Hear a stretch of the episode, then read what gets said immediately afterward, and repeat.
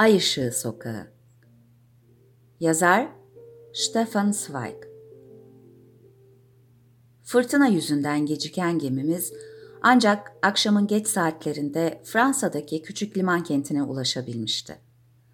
Almanya'ya kalkan gece trenini kaçırmıştık. Böylece hiç ummadığımız bir biçimde yabancı bir yerde bir gün geçirmemiz gerekmişti. Ya kentin dış mahallelerindeki bir eğlence yerinde kadınlar orkestrasının hüzünlü müziğini dinleyerek geçirebilirdim bu akşamı ya da yolculuk sırasında ayaküstü tanışmış olduğum insanlarla yavan bir sohbete girişerek. Otelin yağ kokulu, duman içindeki küçük yemek salonundaki hava dayanılır gibi değildi.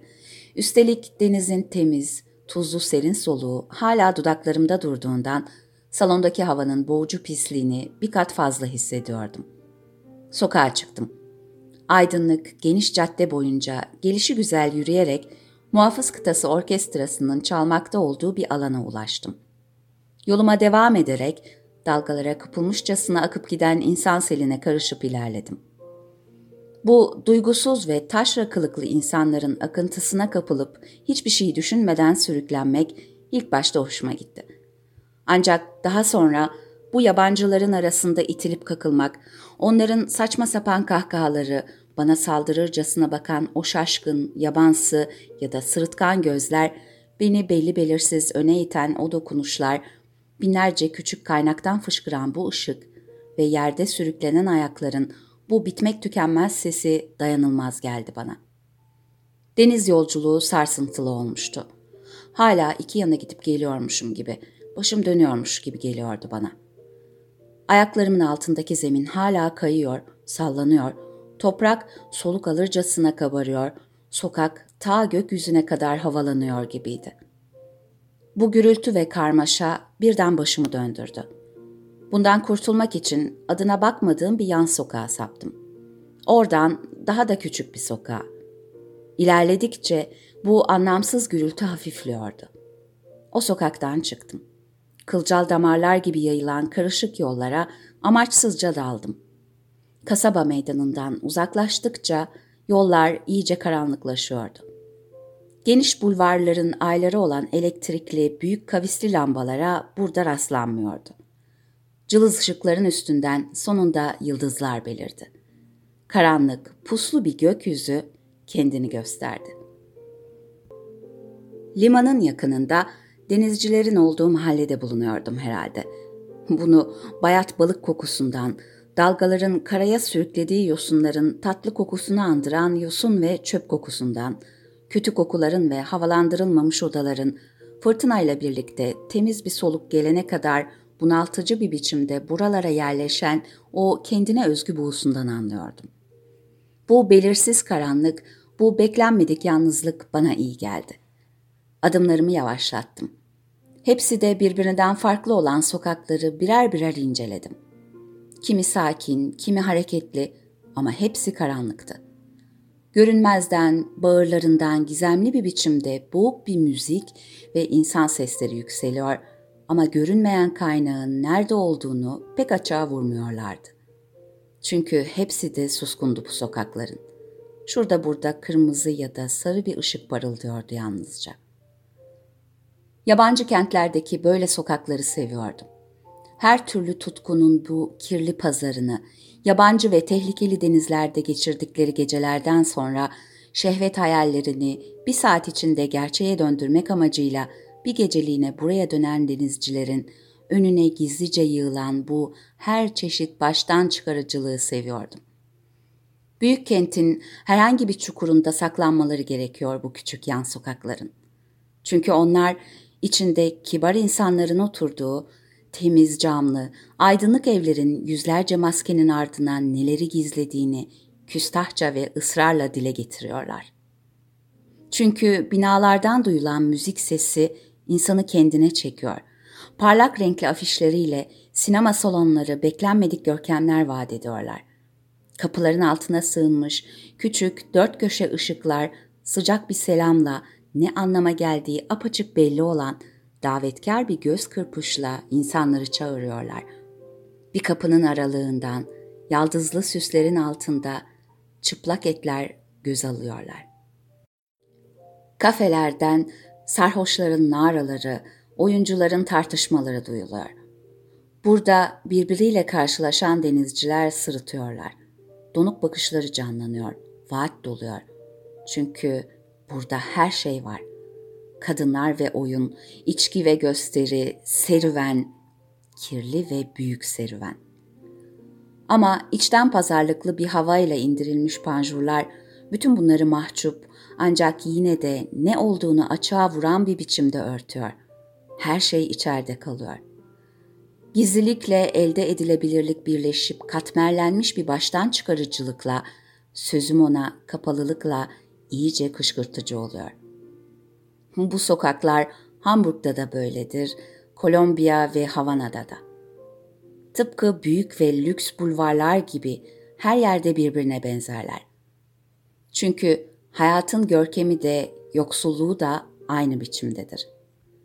Dürtülerin henüz ilkelce ve dingilsizce dışarı vurulduğu, şehvet konusunda düzen bilmeyen bir dünyanın son fantastik kalıntılarıdır. Tutkuların karanlık, balta girmemiş ormanıdır. Dürtüleriyle hareket eden hayvanlarla doludur bu izbe sokaklar. Açıkça sundukları şey onları heyecanlı kılar. Gizledikleri şey ise baştan çıkarır. Ne düşler kurabilir insan. Kendimi içinde tutsak olmuş gibi hissettiğim bu sokak da öyle bir yerdi. Dayanamayıp ardı sıra sürükledikleri kılıçlarını parke taşlı yolda tıkırdatan birkaç süvarinin arkasına takılmıştım. Barın birinden kadınlar süvarilere seslendiler. Süvariler güldüler. Kaba şakalar yaptılar kadınlara. İçlerinden biri bir pencereye eliyle vurdu. Bir yerden bir küfür duyuldu. Süvariler ilerlediler. Kahkahalar uzaklaştı. Sonra da seslerini duymaz oldum. Sokak sessizleşti. Ayın donuk ışığını andıran puslu bir parıltıyla birkaç pencere belli belirsiz ışıldadı. Durdum ve bu sessizliği içime çektim. Tuhaf geliyordu bu sessizlik bana. Çünkü gerisinde gize, şehvete ve tehlikeye benzeyen bir uğultu vardı. Bu sessizliğin bir yalan olduğunu, bu sokağın kasvetli buğusunun altında dünyanın kokuşmuşluğunun ışıldadığını kesin bir biçimde seziyordum. Ama orada durdum. Boşluğa kulak verdim. Artık kenti hissetmiyordum, sokağı da. Ne sokağın adını ne de kendi adımı hissediyordum. Tek hissettiğim burada bir yabancı olduğum, bir bilinmezin içinde kendimi özgür bırakmış olduğum, içimde hiçbir amaç, hiçbir duyum ve hiçbir ilişki olmadığı, buna karşın çevremdeki bu karanlık hayatın damarlarımda akan kan kadar mutlak olduğuydu.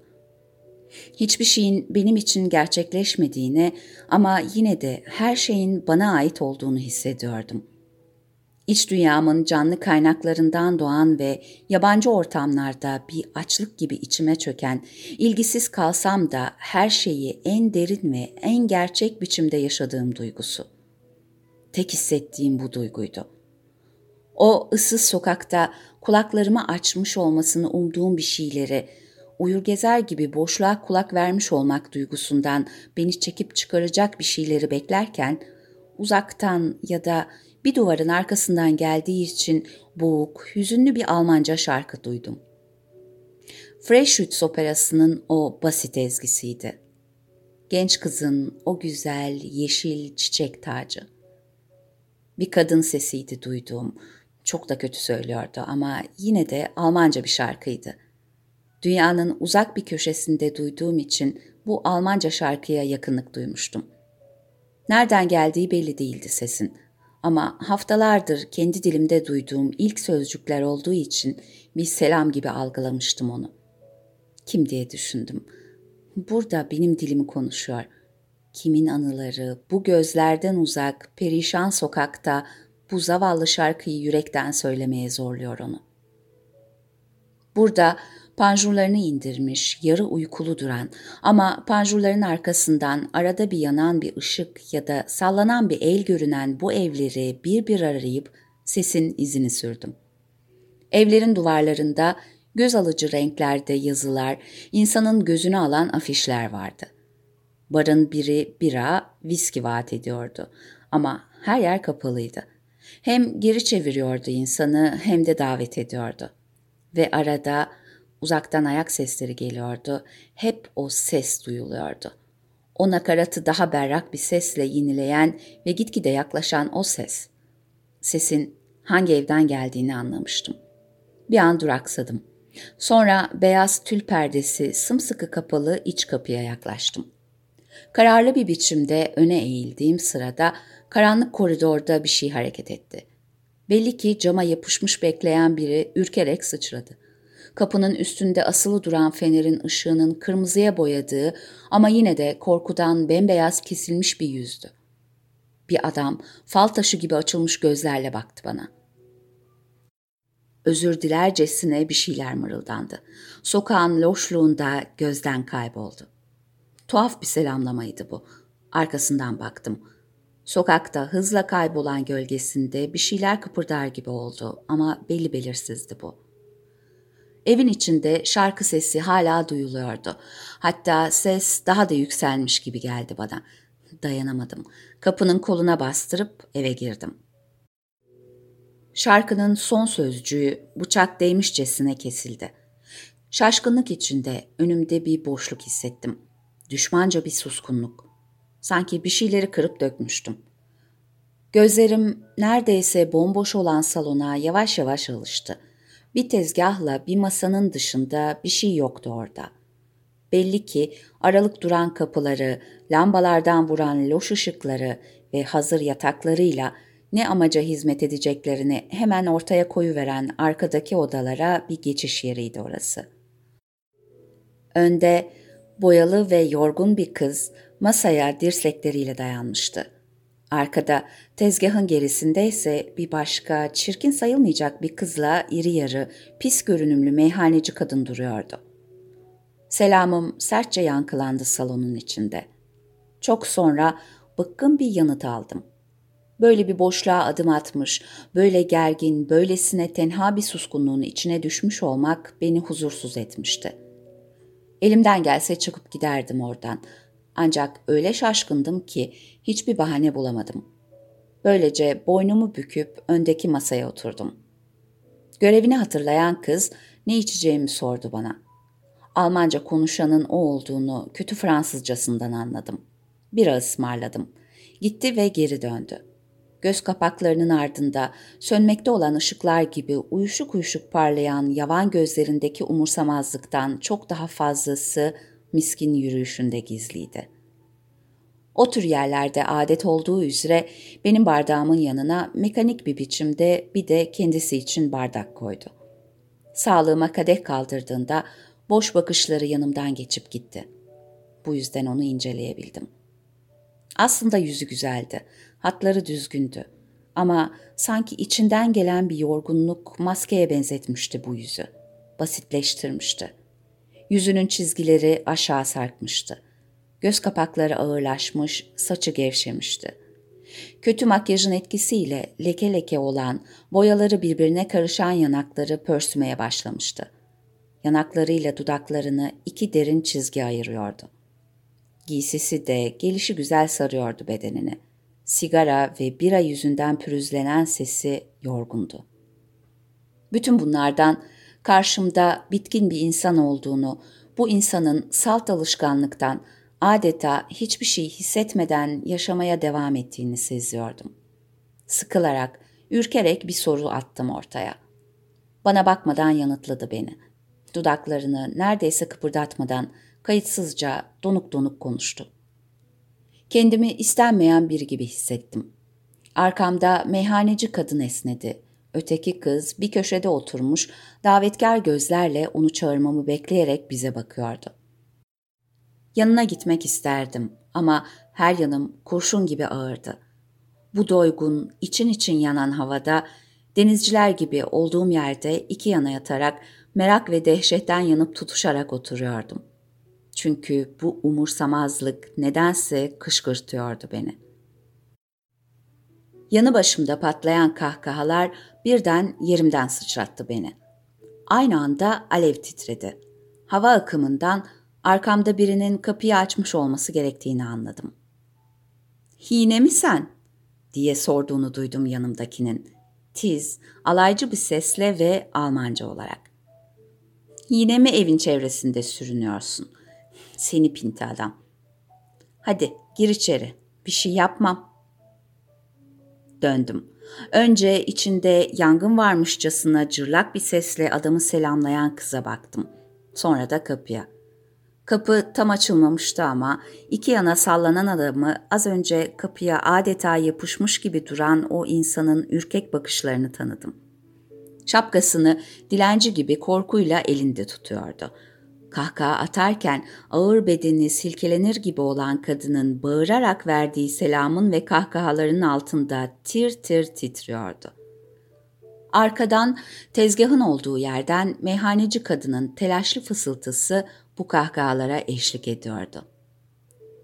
Şuraya, François'ın yanına otur, diye buyurdu kız, ayaklarını sürüye sürüye, çekine çekine yaklaşan zavallı adama. Görüyorsun, müşterim var. Bunları Almanca söylemişti bağırarak. Bir şey anlamaları olanaksız olsa da meyhaneci kadınla öteki kız kahkahalarla güldüler. Gelen müşteriyi tanıyor gibiydiler. Ona şampanya ver François, şu pahalısından. Bir şişe ver, diye arkaya seslendi kız gülerek. Adama da alayla, sana pahalı geliyorsa dışarıda kal. Seni sefil pinti. Beni bedavadan seyretmek istiyorsun değil mi? Biliyorum. Her şeyi bedavadan istiyorsun. Bu kötücül kahkaha o upuzun adamı sanki eritti. Adamın kamburu çarpıldı.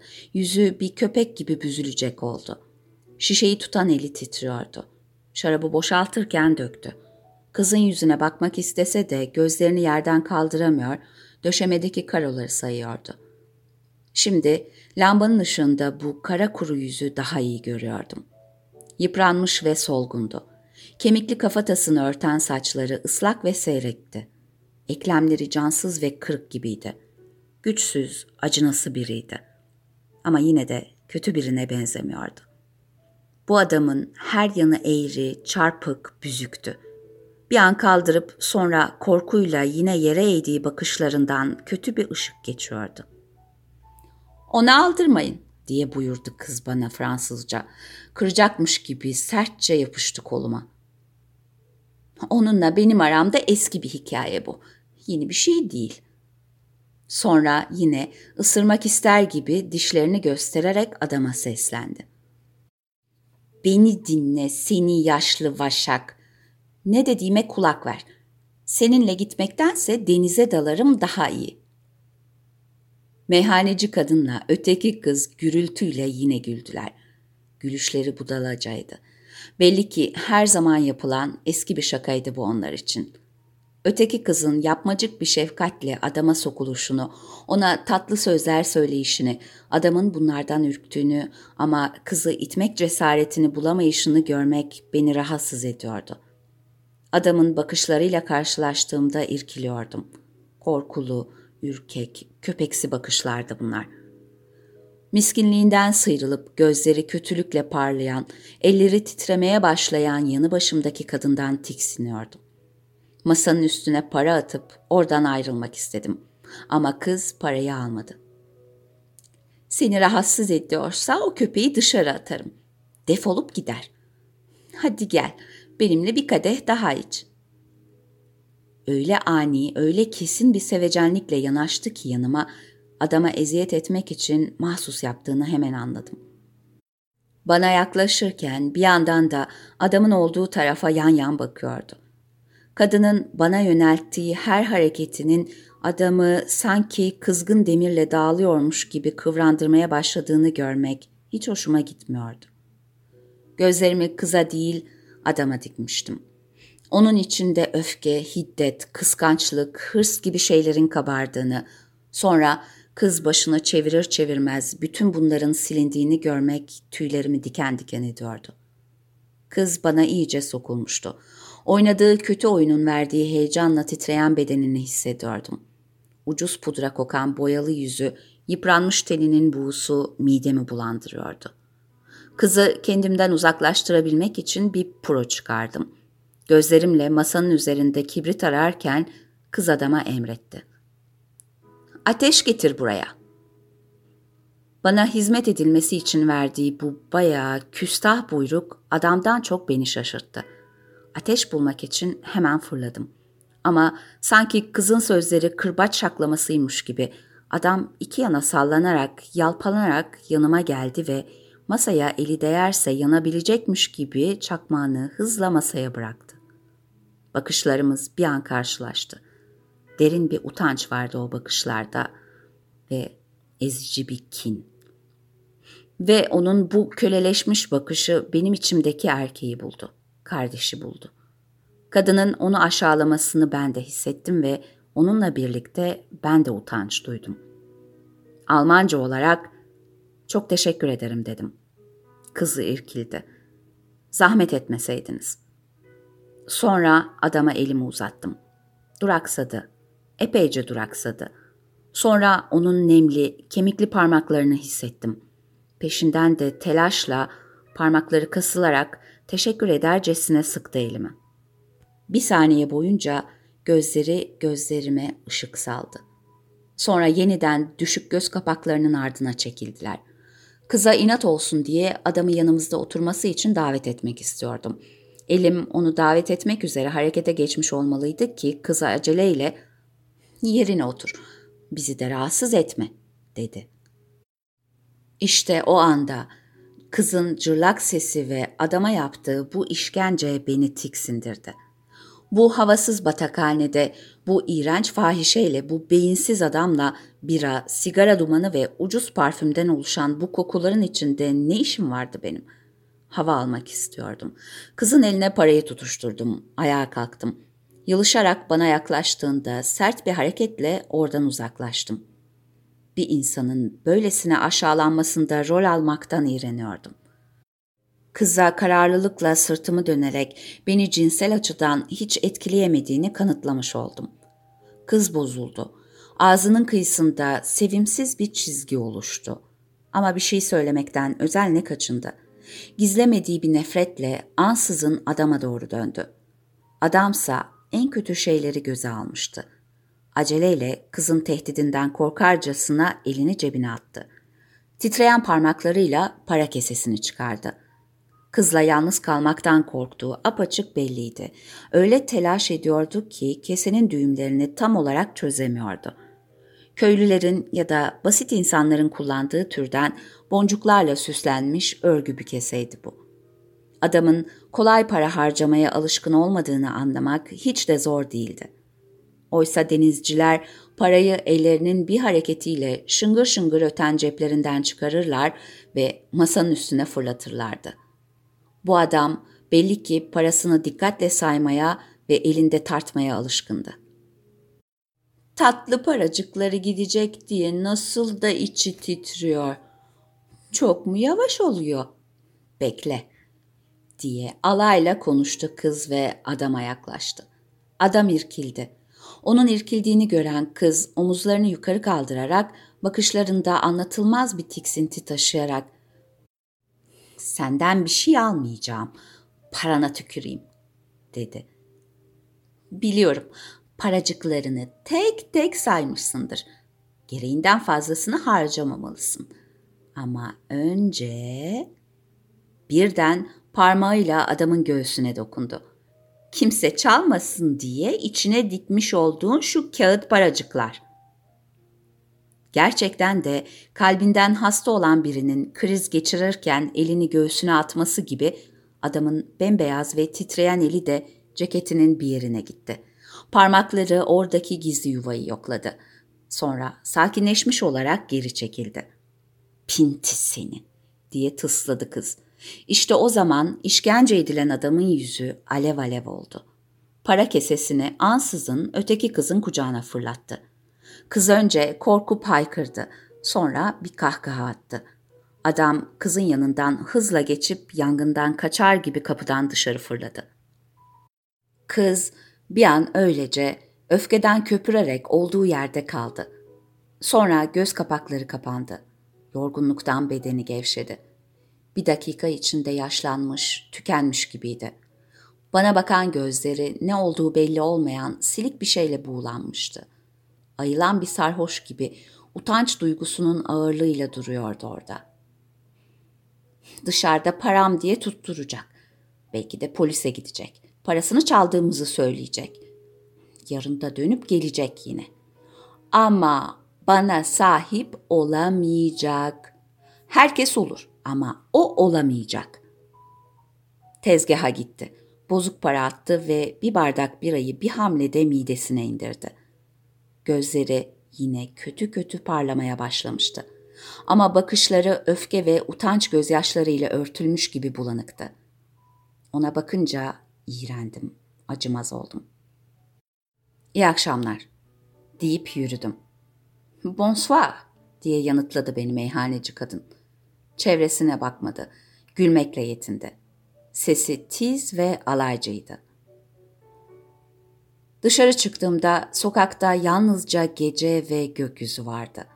Boğucu bir karanlık ve bulutların kapattığı ayın inanılmaz derecede uzak parıltısı. Ilık ama yine de sert havayı iştahla içime çektim. Duyduğum dehşet, alın yazılarının çeşitliliği karşısında kapıldığım şaşkınlığın içinde eridi.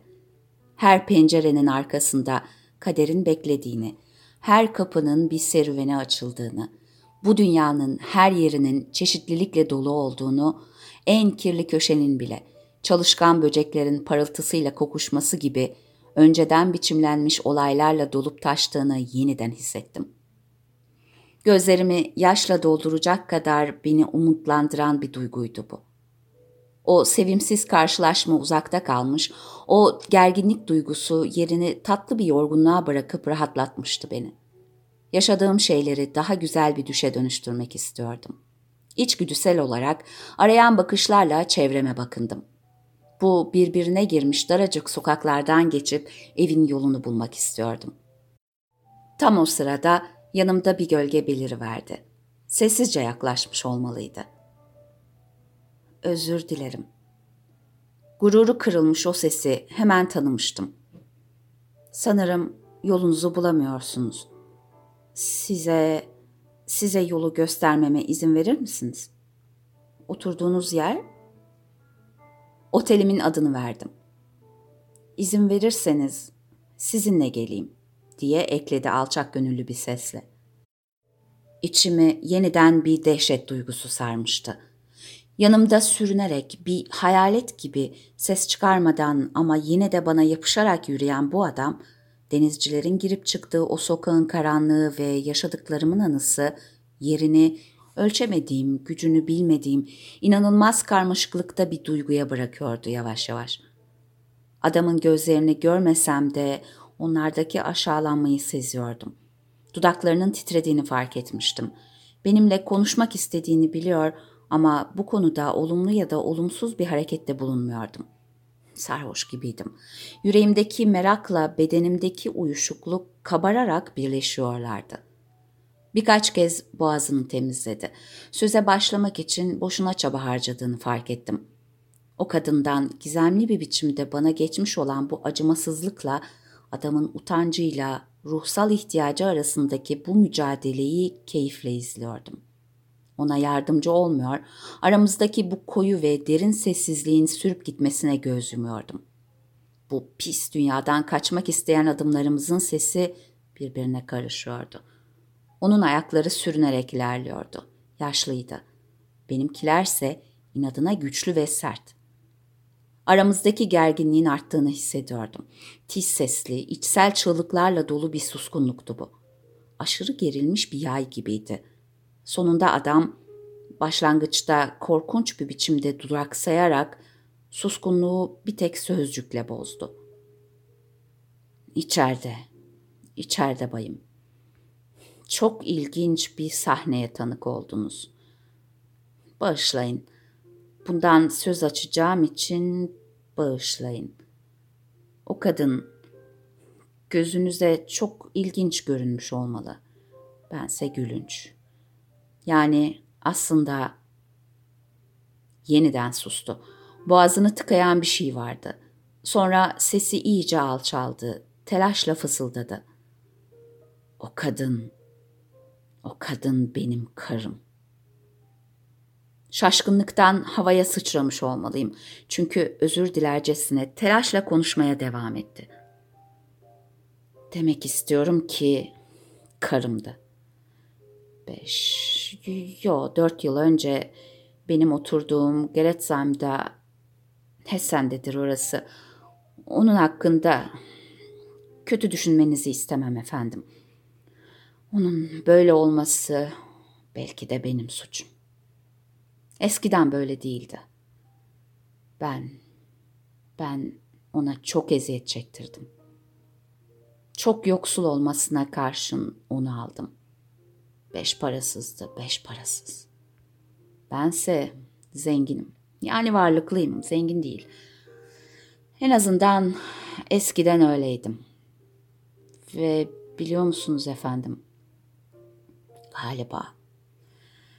Galiba o haklı, tutumluydum. Ama eskiden öyleydim efendim. O talihsizlikten önce ve buna lanet ediyorum. Ama babam öyleydi, annem de. Herkes öyleydi. Her kuruş için çalıştım. o ise uçarıydı. Güzel şeyler istiyordu. Öte yandan yoksuldu. Ben de bunu hep onun yüzüne vurdum. Böyle yapmamalıydım. Şimdi anlıyorum efendim. Çünkü o gururludur. Çok gururlu. Göründüğü gibi olduğunu sanmayın sakın. Bu yalan o kendine zarar veriyor. Salt. Salt benim canımı yakmak için, bana eziyet etmek için ve ve utandığı için. Belki kötü biri olmuştur ama ben ben buna inanmıyorum. Çünkü efendim o o iyi biriydi. Çok iyi biri. Gözlerini sildi. Öylesine heyecanlıydı ki olduğu yerde kaldı. İster istemez baktım ona. Artık gülünç görünmüyordu gözüme. Almanya'da toplumun alt kesimi dışında kimsenin kullanmadığı bu tuhaf, dal kavukça efendim sözcüğünü bile artık hissetmiyordum. Konuşabilmek için harcadığı çabadan yüzü gerilmişti.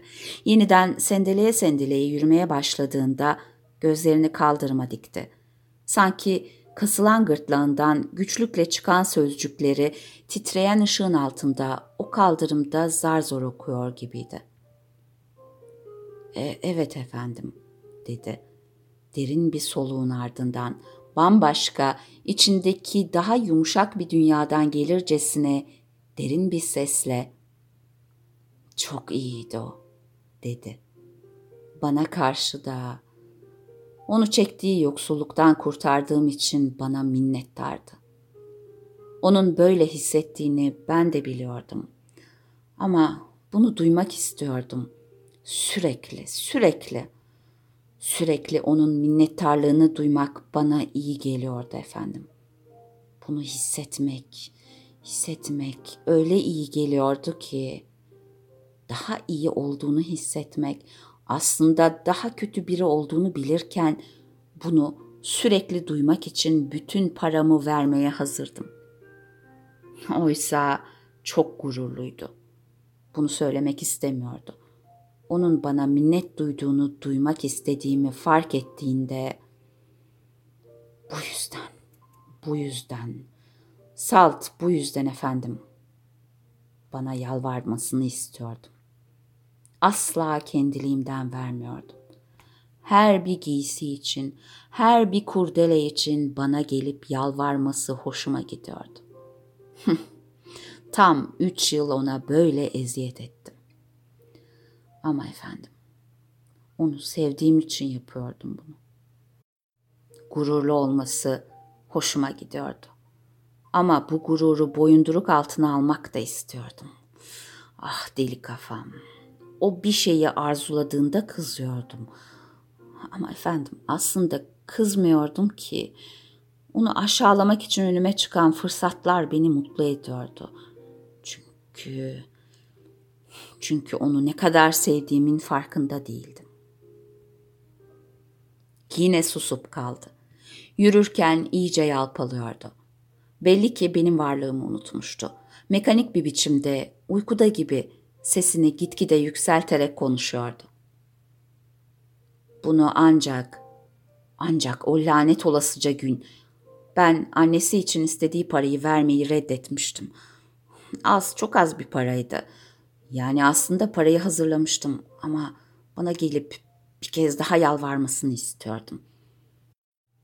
Evet, ne diyordum? Evet, işte işte o zaman anladım. Akşam eve gelip onun gittiğini görünce masanın üzerine bir mektup bırakmıştı. Kahrolası paran senin olsun. Artık senden hiçbir şey istemiyorum. Böyle yazmıştı. Başka da bir şey yoktu. Efendim, tam üç gün, üç gece deliye döndüm. Irmağı arattım, ormanı da, polise yüzlerce lira verdim. Bütün komşulara koştum ama onlar gülüp benimle alay ettiler. Hiçbir şey, hiçbir şey bulunamadı. Sonunda komşu köyden biri bir haber getirdi. Onu görmüştü trende. Yanında bir askerle.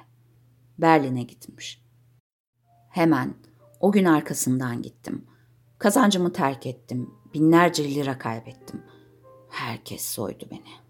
Uşaklarım, kahyam, herkes, herkes. Ama yemin ederim ki efendim hiç umurumda değildi. Berlin'de kaldım. O insan kalabalığı içinde onu bulmam bir haftamı aldı. Ona gittim. Güçlükle soluk alıyordu. Efendim, size yemin ederim ona hiçbir sert söz söylemedim. Ağladım, önünde diz çöktüm. Ona para teklif ettim. Bütün servetimi önerdim. Servetimi sen yönet dedim. Çünkü artık onsuz yaşayamayacağımı anlamıştım. Saçının her telini seviyorum. Ağzını, bedenini, her şeyini, her şeyini. Onu iten de bendim. Yalnızca ben. Ben ansızın odasına daldığımda ölü gibi bembeyaz kesilmişti. Ev sahibesine rüşvet vermiştim. Bir muhabbet tellalıydı kadın. Kötü, adi bir kadındı. Karım bembeyaz kesilip duvara yapışmıştı. Beni dinledi. Beni, beni görmekten efendim memnundu galiba. Ama ben paradan söz edince ama yemin ederim ki artık parayı hiç düşünmediğimi kanıtlamak için söz etmiştim ondan. İşte o zaman tükürdü. Ve sonra ben gitmemekte direnince aşığını çağırdı. O ikisi benimle alay ettiler. Ama efendim ben yine gittim oraya. Her gün gittim. Komşuları bana her şeyi anlattılar. O serserinin kızı terk ettiğini ve kızın güç durumda olduğunu öğrenmiştim. O zaman bir kez daha gittim oraya. Bir kez daha efendim. Ama o üstüme yürüdü. Gizlice masanın üstüne bıraktığım parayı yırttı. Bir kez daha gittiğimde ayrıldığını öğrendim. Onun yerini bulmak için neler yapmadım ki efendim. Size yemin ederim ki efendim, tam bir yıl boyunca yaşamadım ben. Onun izini sürdüm, hafiyeler tuttum. Sonunda onun Arjantin'de kötü, kötü bir evde olduğunu öğrendim. Bir an duraksadı. Son sözcük bir hırıltı gibi çıkmıştı boğazından. Sesi boğuklaştı. Önce oldukça, oldukça şaşırdım. Ama sonra, sonra onu oraya itenin benden başkası olmadığını hatırladım. Onun ne kadar acı çekmekte olduğunu düşündüm. O zavallının çünkü gururlu biridir o. Avukatıma gittim. O konsolosa mektup yazdı. Konsolos da kıza para gönderdi. Paranın kimden geldiğini bilmeyecekti. Ama geri dönmeliydi. Her şeyin yolunda gittiğini bildiren bir telgraf çektiler bana. Hangi gemiyle geleceğini biliyordum. Amsterdam'da bekledim. Üç gün öncesinden gitmiştim oraya. Sabırsızlıktan ölüyordum. Sonunda gemi geldi.'' Daha geminin bacasından çıkan duman ufukta görünür görünmez sevinçten havalara uçtum. Gemi yaklaşıp demir atana kadar bekleyemeyeceğimi sanıyordum. Ağır ağır yanaştı gemi. Sonra yolcular iskeleye çıktılar. Sonunda, Sonunda da o göründü. Onu hemen tanıyamadım. Farklıydı, boyanmıştı. Sizin gördüğünüz gibiydi. Beni orada beklerken görünce beti benzi attı. İki denizci onu tutmasaydı iskeleden denize düşerdi. Karaya adım atar atmaz yanına gittim. Hiçbir şey söyleyemiyordum. Gırtlağım kurumuştu. O da bir şey söyleyemiyordu. Bana bakmıyordu. Hamal bavullarını taşıyor, biz de yürüyorduk. Birden durdu ve konuştu. Efendim, nasıl da söyledi o sözleri. Nasıl da canımı yaktı söyledikleri. Ne kadar acıydı. Hala karın olmamı istiyor musun? Bu durumda da mı? Elini tuttum. Ürperdi ama bir şey söylemedi. Ama ben her şeyin düzeldiğini hissettim. Efendim mutluluktan havalara uçtum. Çocuk gibi zıpladım onun çevresinde. Odaya gittiğimizde ayaklarına kapandım. Budalaca şeyler söylemiş olmalıyım. Çünkü gözyaşlarının arkasından bana gülümsedi ve beni okşadı. Ama ürkerek elbette. Ama efendim nasıl da rahatlattı beni. Yüreğimin yağı eridi. Merdivenlerden bir yukarı bir aşağı koştum. Otelde bir akşam yemeği sipariş ettim. Düğün yemeğimiz olacaktı bu. Giyinmesine yardım ettim.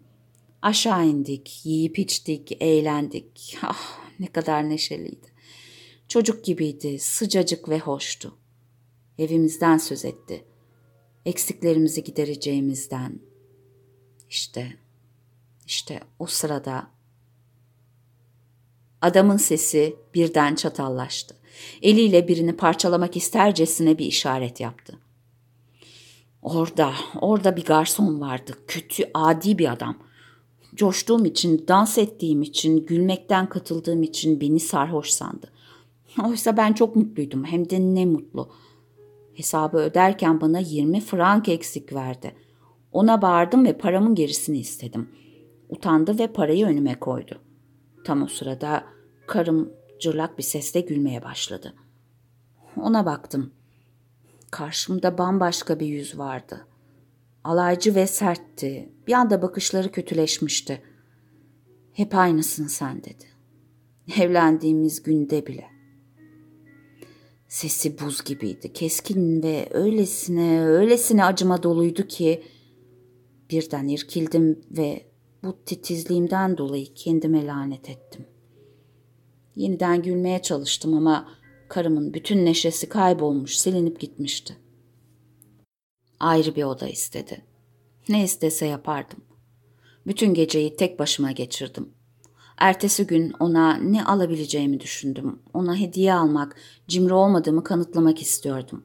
Ona karşı asla cimri olmayacaktım. Sabah olunca dışarı çıktım. Bir bilezik aldım. Erkenden gidip almıştım onu. Onun odasına gittiğimde gittiğimde odayı boş buldum. Tıpkı eskisi gibi. Masanın üzerinde bir mektup bulacağımı biliyordum. Oradan kaçtım ve bütün bunların gerçek olmaması için Tanrı'ya yalvardım. Ama ama mektup oradaydı. Mektupta durakladı.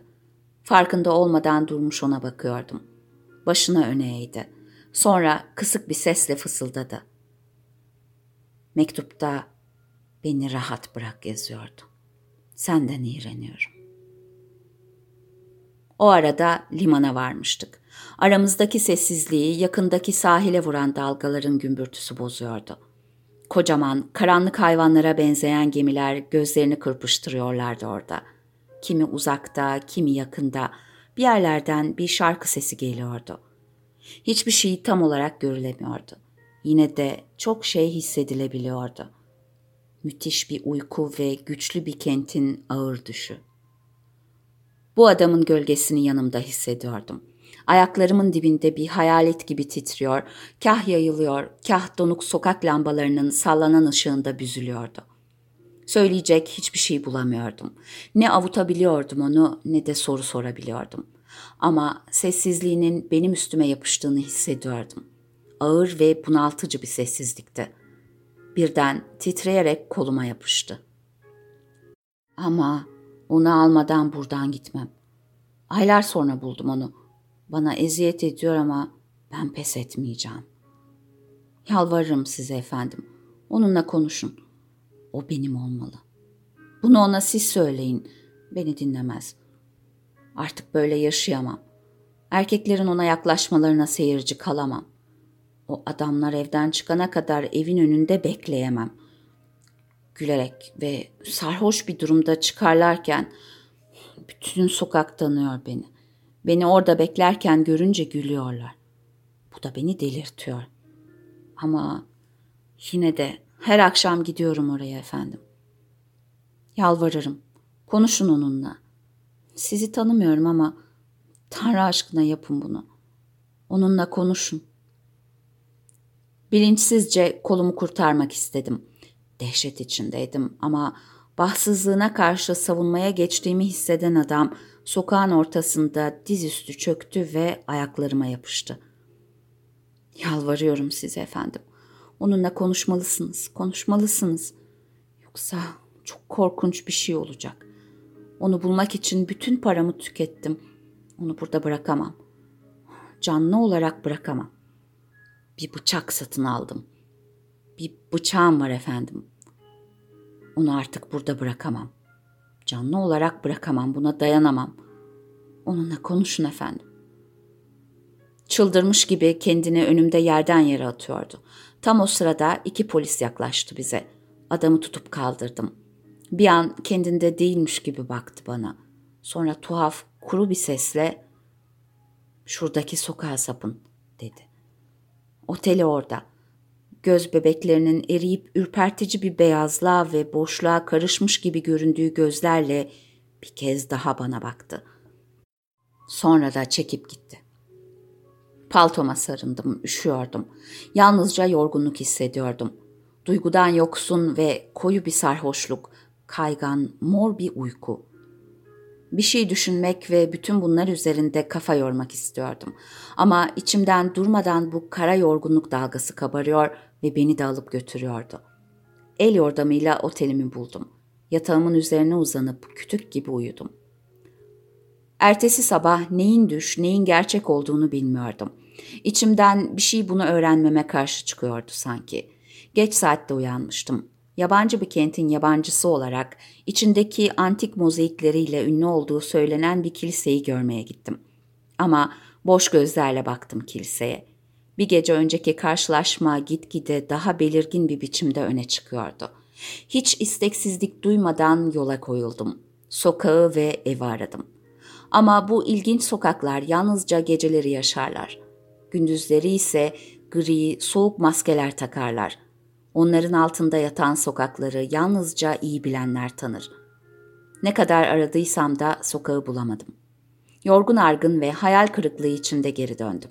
Kuruntular ya da anılar peşimi bırakmıyordu. Trenim akşam 9'da kalkıyordu. Kentten üzülerek ayrıldım. Bir hamal bavulumu aldı. Önüm sıra istasyonda yürümeye başladı. Ansızın bir köşe başında bir şey beni dürttü. O evin olduğu sokağı tanımıştım.